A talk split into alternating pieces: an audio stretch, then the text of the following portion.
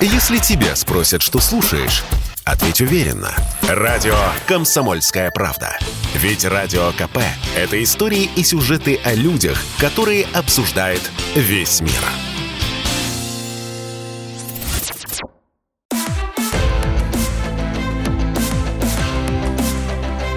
Исторические хроники с Николаем Сванидзе на Радио КП. 1964 год. Михаил Суслов. В мае 64-го принято решение о закупке американской комедии в джазе «Только девушки». Решение в отношении фильма с Мерлин Монро принимается секретарями ЦК Брежневым и Шелепиным в отсутствие секретаря ЦК Суслова. Фильм рекомендован для просмотра в Советском Союзе. Первая попытка приобрести фильм была сделана годом раньше, но Суслов тогда выступил категорически против – Суслов сказал, что фильм может иметь для советского человека вредные последствия. Хрущев про Суслова и при Суслове говорит, «Вот пишут за рубежом, сидит у меня за спиной старый сталинист и догматик Суслов и только ждет момента сковырнуть меня. Как считаете, Михаил Андреевич, правильно пишет?» Пишут не вполне правильно. Суслов едва ли был поклонником лично Сталина. Слишком силен в нем был инстинкт самосохранения, воля к выживанию – он не мог быть поклонником Сталина, который без разбора сеял вокруг себя смерть, тасовал и сбрасывал любые фигуры в своем окружении.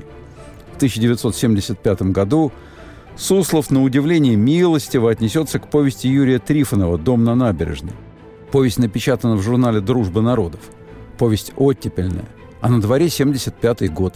Она мгновенно становится знаменитой у читающей публики и вызывает бешеную официальную критику – журнал перестают выдавать в библиотеках. В нападках на Трифонова особо усердствует секретарь Союза писателей Марков. Он жаждет расправы над Трифоновым. За поддержкой обращается к Суслову, но поддержки не получит. Суслов, вспомнив сталинские времена, неожиданно скажет «Мы все тогда ходили по лезвию ножа».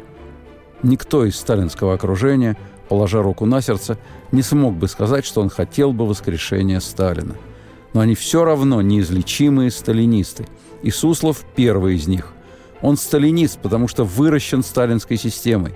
Он – одно из наиболее завершенных ее творений. Он – воплощенный массовый страх перед всяким изменением, перед всем отличным от старого.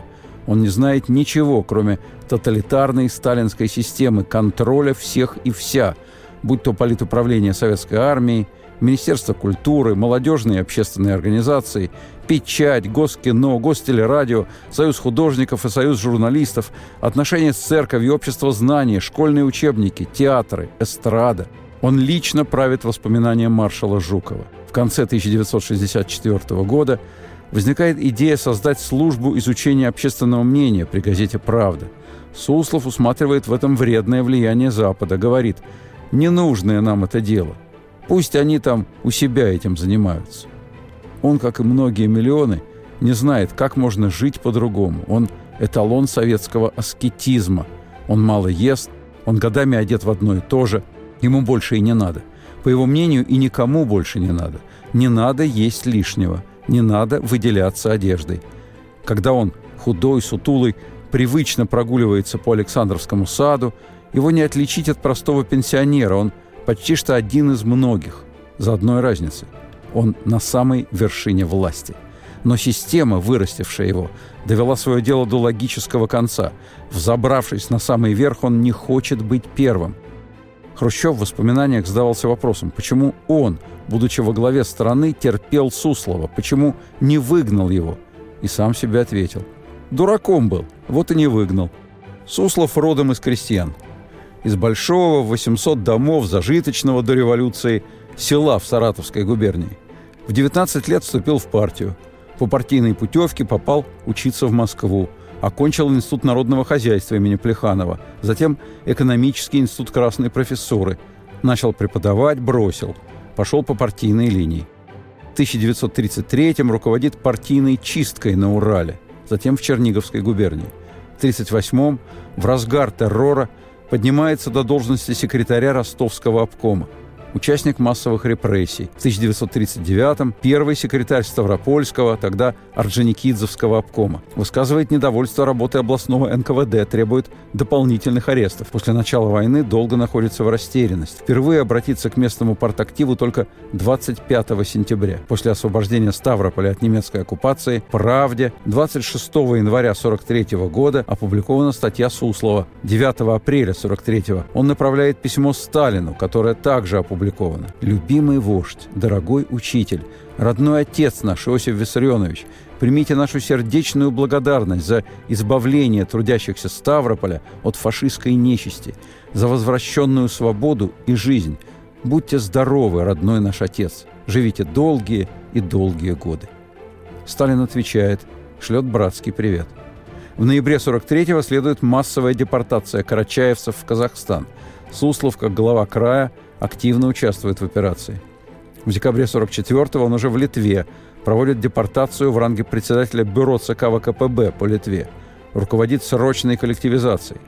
В Литве впервые Суслов демонстрирует крайнюю неприязнь к интеллигенции, даже к тем, кто демонстрирует лояльность к советской власти. Суслов идет в гору. По 636-му избирательному округу Вильнюса Суслов избирается депутатом Совета Союза Верховного Совета СССр. На следующий год переведен на работу в Москву и на пленуме избран секретарем ЦК. А 21 января 1948 года, в годовщину смерти Ленина, Суслов выступает с докладом в Большом театре в присутствии Сталина. Он возглавляет отдел агитации и пропаганды ЦК. В 1949 году он еще и главный редактор «Правды», он поставлен на правду к началу сталинской кампании борьбы с космополитизмом. Борьба с так называемым космополитизмом – это не только пропаганда национализма и преследование этнических евреев. Это агрессивная охранительная кампания по отгораживанию страны от мира, прежде всего от западного мира. Это возможность клеймить людей антипатриотами, чуждыми национальной гордости, преклоняющимися перед упадочным Западом – эти сталинские мракобесные идеи необыкновенно близки Суслову. Всей последующей жизни он докажет эту близость. В том, что Суслов поддерживал Хрущева на 20-м съезде, нет ничего удивительного. Во-первых, его поддержали все. Во-вторых, развенчан один Сталин, а остальные отмыты. В-третьих, публичен один Хрущев. Он ассоциируется с 20-м съездом. А в-четвертых, все это ничего не значит. 20-й съезд, произведший на страну и мир огромное впечатление, для Суслова всего лишь ход, необходимый для сохранения режима. Хотя по сусловским представлениям ход излишне яркий и эффектный. Жизненная философия Суслова иная, чем у Хрущева. Суслов скажет, партии не нужны таланты, партии нужны преданные люди. Преданность партии – это прежде всего поддержка того, кто в данный конкретный момент обладает наибольшей силой в сложной аппаратной игре. Его знаменитая склонность к цитированию классиков марксизма-ленинизма вовсе не свидетельствует о его религиозности в светском советском понимании. Он говорит, тут бы надо цитаткой подкрепить из Владимира Ильича. Хорошо бы цитатку. Он цитировал Ленина, густо и долго Сталина, потом Хрущева. Он опытен, расчетлив, осторожен и внешне стерт. Он досконально изучил и освоил способы аппаратного выживания. Именно поэтому Суслов поставят на Хрущева в его борьбе за полное вытеснение из политики Молотова, Маленкова и Кагановича. На июньском пленуме ЦК в 1957 году Суслов будет клеймить их за участие в репрессиях, за сопротивление политике 20-го съезда. И на 22-м съезде в 1961 году он безоговорочный сторонник Хрущева. Он выступает, он голосует за вынос Сталина из мавзолея.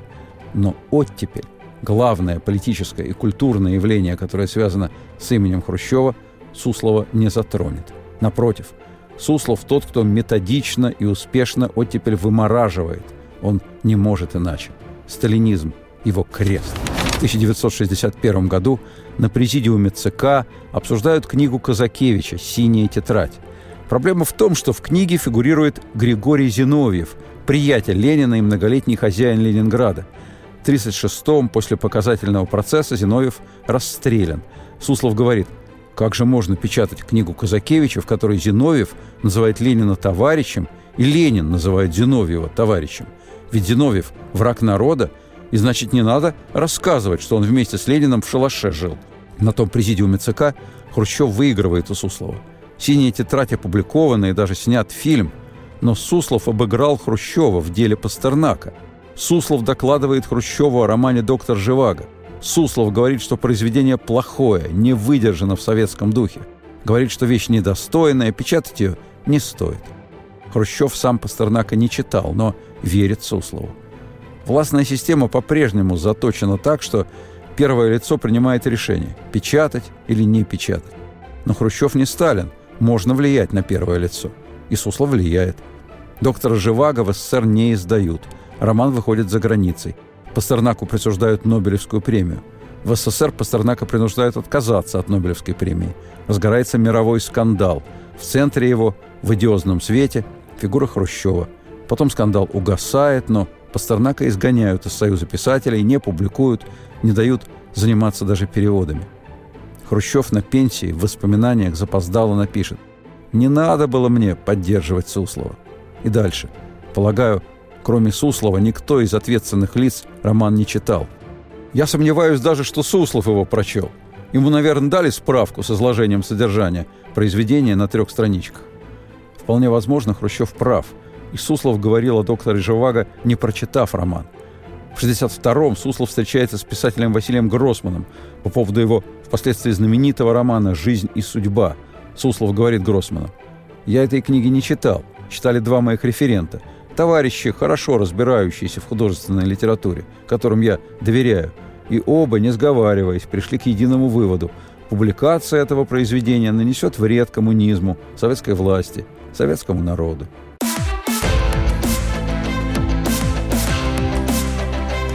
Исторические хроники с Николаем Сванидзе на радио КП. Гроссман попросит Суслова вернуть авторский экземпляр рукописи. Суслов ответит, нет-нет, вернуть нельзя. Об этом романе и не думайте. Может быть, он будет издан через 200-300 лет. Хотя вполне вероятно, на чтение романов Суслов действительно не тратил рабочее время, а по ночам он едва ли читает. Он человек строгого режима. Он приходит на работу в 8.59 и уходит всегда в 17.59. Однако литературные произведения меньшего, чем романы объема, Суслов читает и правит лично. Эдвард Радзинский вспоминает, как в 1975 году после шестилетнего запрета наконец разрешают его пьесу «Беседы с Сократом». Начальник Московского управления культуры вручает ему текст пьесы с правками и шепотом поясняет «Это правил Михаил Андреевич». Родзинский рассказывал. Я шел потрясенный. Второй человек в государстве занимается чтением какой-то пьесы. Особенно интересно, что он вычеркивал. Дело в том, что в пьесе цитаты из речей Сократа были взяты из знаменитого сочинения Платона. У Суслова был хороший вкус, он правил в основном Платона. На полях Суслов рекомендовал Платону, как надо писать. Пьесу Родзинского запрещали сначала из-за кампании против Солженицына. Опасная параллель. Гонимый Сократ и гонимый Солженицын. Личное знакомство Суслова с Солженицыным происходит в 1962 году в кулуарах на встрече Хрущева с деятелями культуры.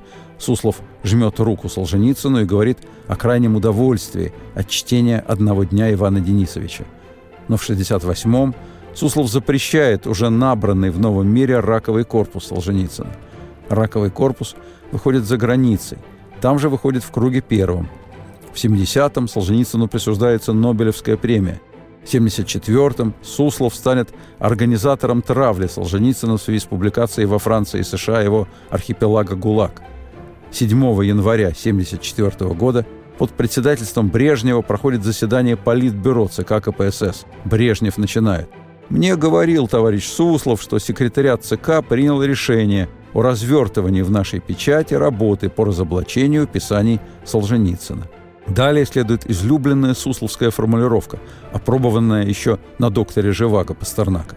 Пока что этой книги еще никто не читал, но уже известно, что это грубый антисоветский пасквиль. По нашим советским законам мы имеем все основания посадить Солженицына в тюрьму, вступает Андропов. Я считаю, что Солженицына надо выдворить из страны без его согласия. В свое время выдворили Троцкого из страны, не спрашивая его согласия. Вступает Суслов. Вопрос времени, как поступить с Солженицыным. То ли выдворить из страны, то ли судить по нашим советским законам. Это надо сделать. Солженицын обнаглел, оплевывает коммунистическую партию, замахнулся на святая святых, на Ленина. Суслов продолжает. Для того, чтобы осуществить ту или иную меру в отношении Солженицына, надо подготовить наш народ. А это мы должны сделать путем развертывания широкой пропаганды. Решено. Совершенно секретно.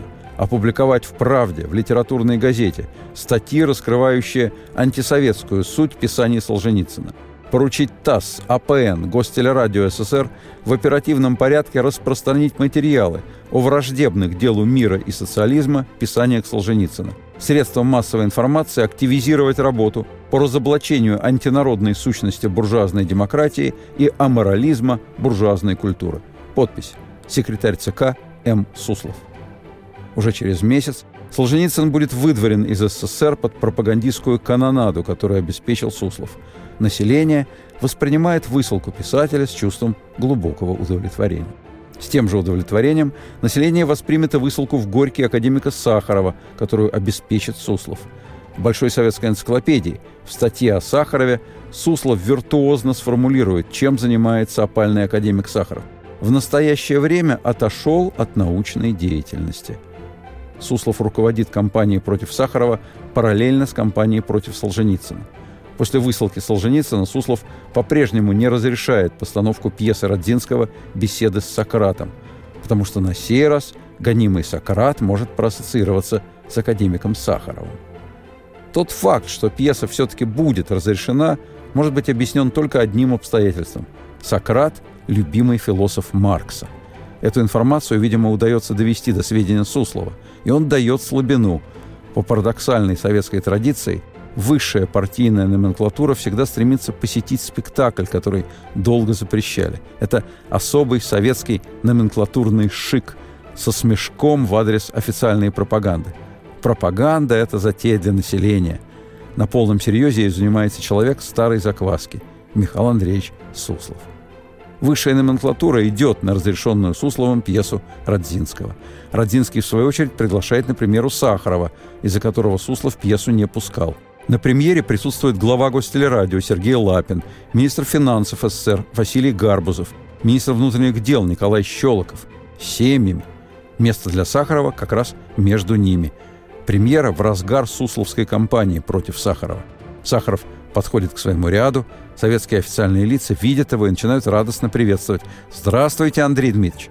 Это говорят те люди, которые на официальном уровне полностью поддерживают Сусловскую линию. Родзинский напишет – Этой великой империи, которая оказалась вечной, как египетская пирамида, скоро не будет. Страна, где сама власть показывает, как она презирает собственные решения, долго не просуществует. Номенклатура в разгар сусловской деятельности двулична, развращена, но полностью соблюдает правила игры. Главреда театра на Таганке любимого неусыпно редактируют. При этом билеты на Таганку распространяются среди работников аппарата ЦК – их дети воспитываются на спектаклях любимого и на Высоцком. Но лично Суслов Высоцкого терпеть не может. Суслов про Высоцкого говорит, в его песнях есть неконтролируемый подтекст. И о Высоцком в средствах массовой информации нигде ни слова. Хотя театр на Таганке открыт 23 апреля 1964 года, после того, как Суслов дал добро в ответ на записку министра культуры Фурцевой. В 1980 году строится новое здание для театра. Суслов проезжает по Садовому кольцу, когда здание построено на две трети. Задает вопрос, что здесь за чудовище строится? Суслов недоволен архитектурой и особенно красно-кирпичным цветом здания. Об этом немедленно сообщают главе Московского городского комитета партии Гришину. Тот вызывает главного московского архитектора Посохина. Гришин говорит, что, по мнению Суслова, красное здание – это вызывающе. Посохин отвечает, красное? Покрасим, будет белое. По инстанциям наверх передадут, что меры приняты, но здание построят красным. Хотя, вероятно, Суслов сложнее, чем кажется. В 1964-м режиссер Михаил Ром работает над фильмом «Обыкновенный фашизм». Суслов посмотрит фильм Рома про фашизм и спросит, «Михаил Ильич, за что вы нас так не любите?» Издательство «Искусство» закажет Рому книгу с тем же названием, что и фильм – но вскоре издательство прикажут отказаться от предложения. Рому объяснят причину отказа. Миллионы посмотрят фильм и забудут, а тысячи прочтут книгу, задумаются и начнут сравнивать. Год 1964. В феврале 1964-го Хрущеву представлено три варианта нового гимна СССР. Суслов курирует проблему гимна с 1959 года. Решена она не будет до 1977 года, то есть вплоть до 1977 года в тексте гимна сохраняются слова «Нас вырастил Сталин». В мае 1977 года на пленуме ЦК Суслов выступает с докладом о новом государственном гимне Советского Союза.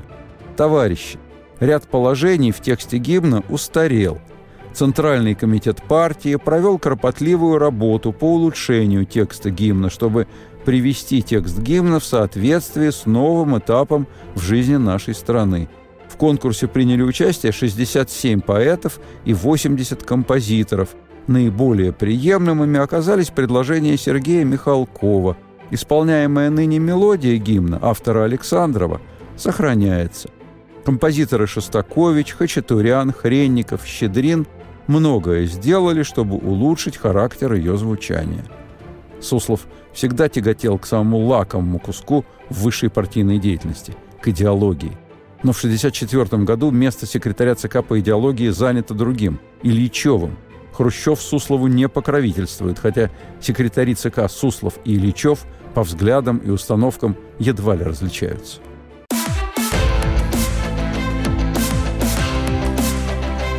Исторические хроники с Николаем Сванидзе на радио КП. Год 1964. Яркий пример совместного успеха Суслова и Ильичева – история на выставке в Манеже 1 декабря 1962 года. В Манеже проходит юбилейная выставка «Мосха». Хрущев намеревается посетить выставку. Накануне визита в Манеж ночью привозят работы художников-абстракционистов. Этот неожиданный сценарный ход разработан в последний момент на заседании идеологической комиссии ЦК под руководством Ильичева и при участии Суслова. Хрущева в соответствии со сценарием направляют на второй этаж, где выставлены абстракционисты. Его встречают художники студии профессора Белютина, молодые люди. Они аплодируют. Хрущев произносит «Спасибо». Но вот они, и он указал на свиту у себя за спиной, они говорят, что у вас тут мазня. Я еще не видел, но я им верю. За спиной Хрущева среди прочих и Ильичев, и Суслов. Голова Суслова возвышается над всеми. Художник Белютин вспоминает. Хрущев оглядывал стены. Картины чем-то ему нравились. И тут заговорил Суслов. Не председатель идеологической комиссии Ильичев, а именно Суслов. Белютин воспроизводит эту сцену. Суслов говорит про уродов, которых нарочно рисуют художники, про то, что нужно и не нужно советскому народу. Суслов называет суммы, в которые обходится это возмутительное так называемое искусство. Хрущев бросается вдоль стен, начинает кричать, потом успокаивается – разговаривает с Белютиным. Суслов наклоняется к уху Хрущева, шепчет что-то. На июнь 1964 года по мотивам выставки в Манеже намечен пленум по идеологическим вопросам.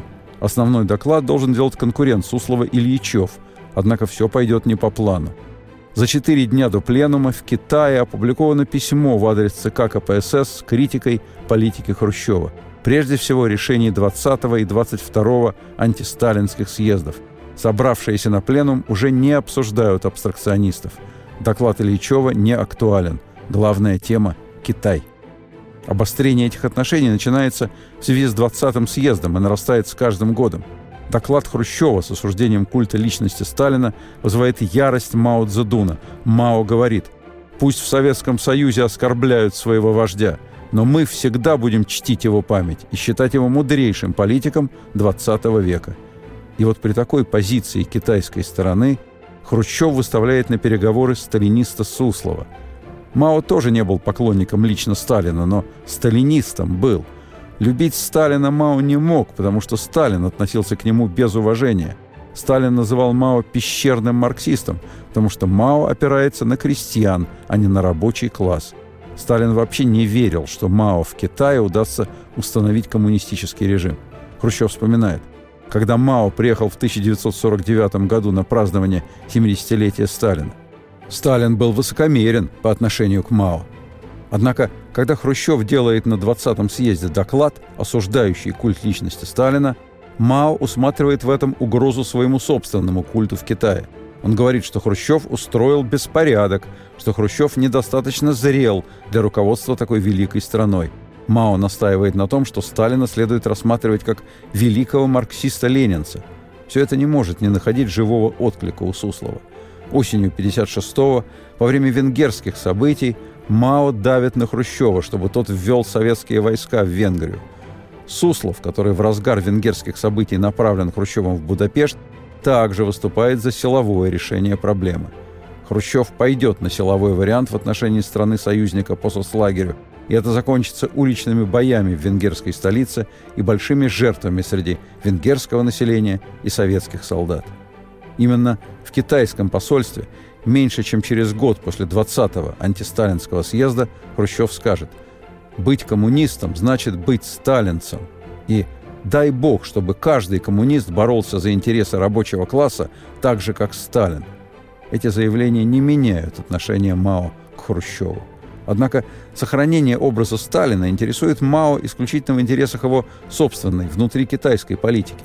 Никакого давления извне Мао не терпит, несмотря на советскую экономическую помощь и готовность Хрущева содействовать Китаю в производстве ядерного оружия. Более того, Мао ставит под сомнение руководящую роль СССР в соцлагере. Как раз в это время Хрущев планирует разместить в Тихом океане новые советские подводные лодки. Для связи с ними Москва хочет построить на китайском побережье несколько радиостанций. Хрущев считает это само собой разумеющимся делом. Мао обвиняет Москву в намерении разместить в Китае свои военные базы и тем самым воспрепятствовать созданию китайского подводного флота.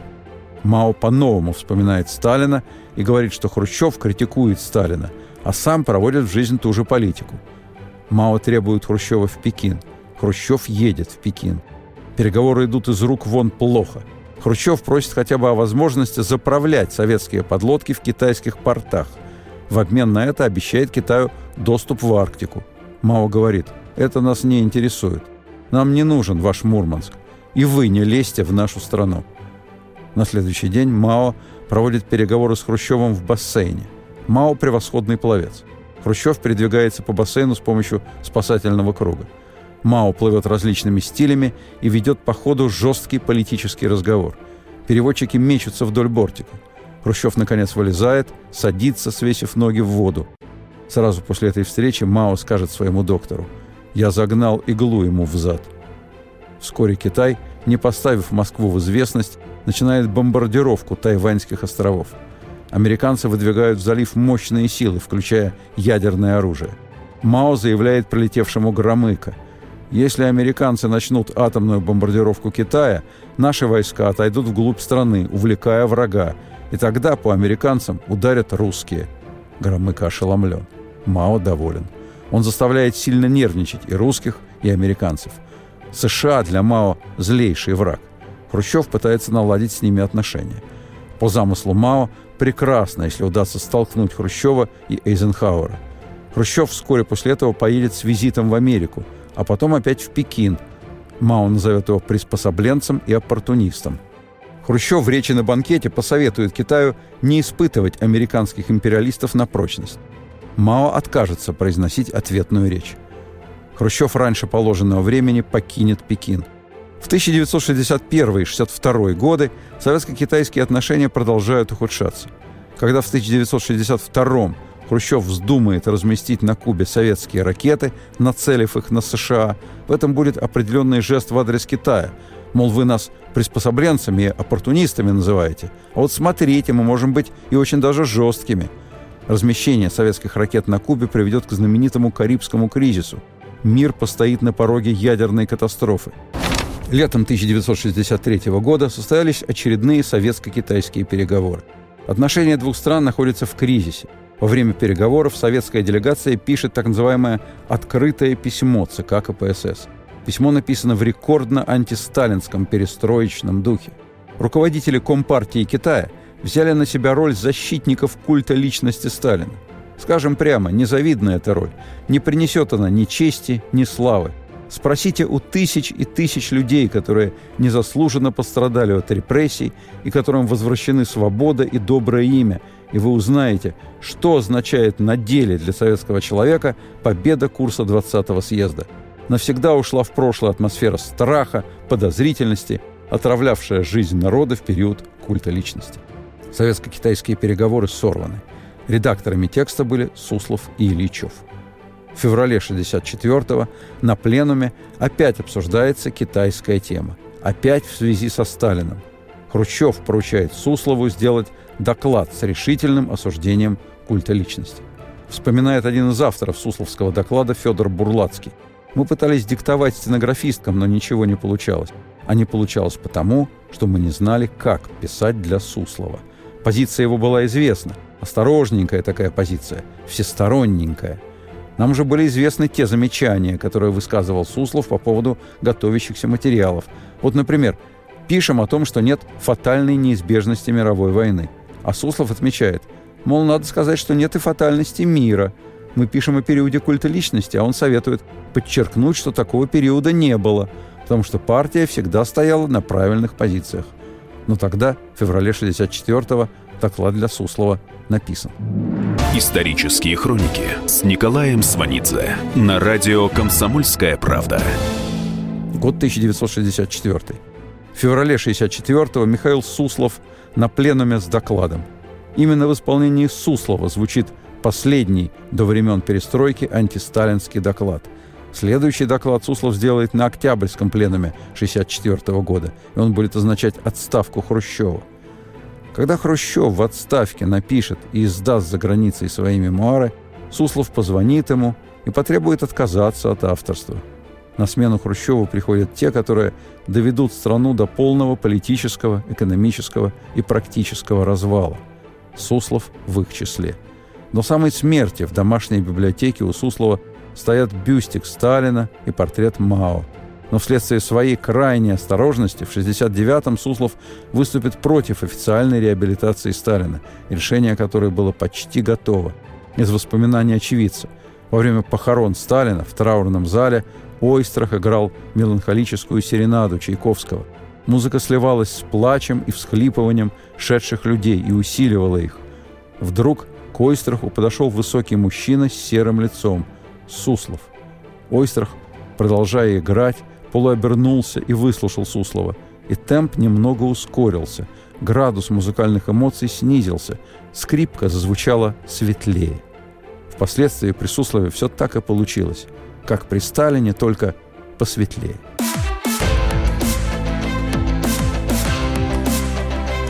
Исторические хроники с Николаем Сванидзе на радио КП.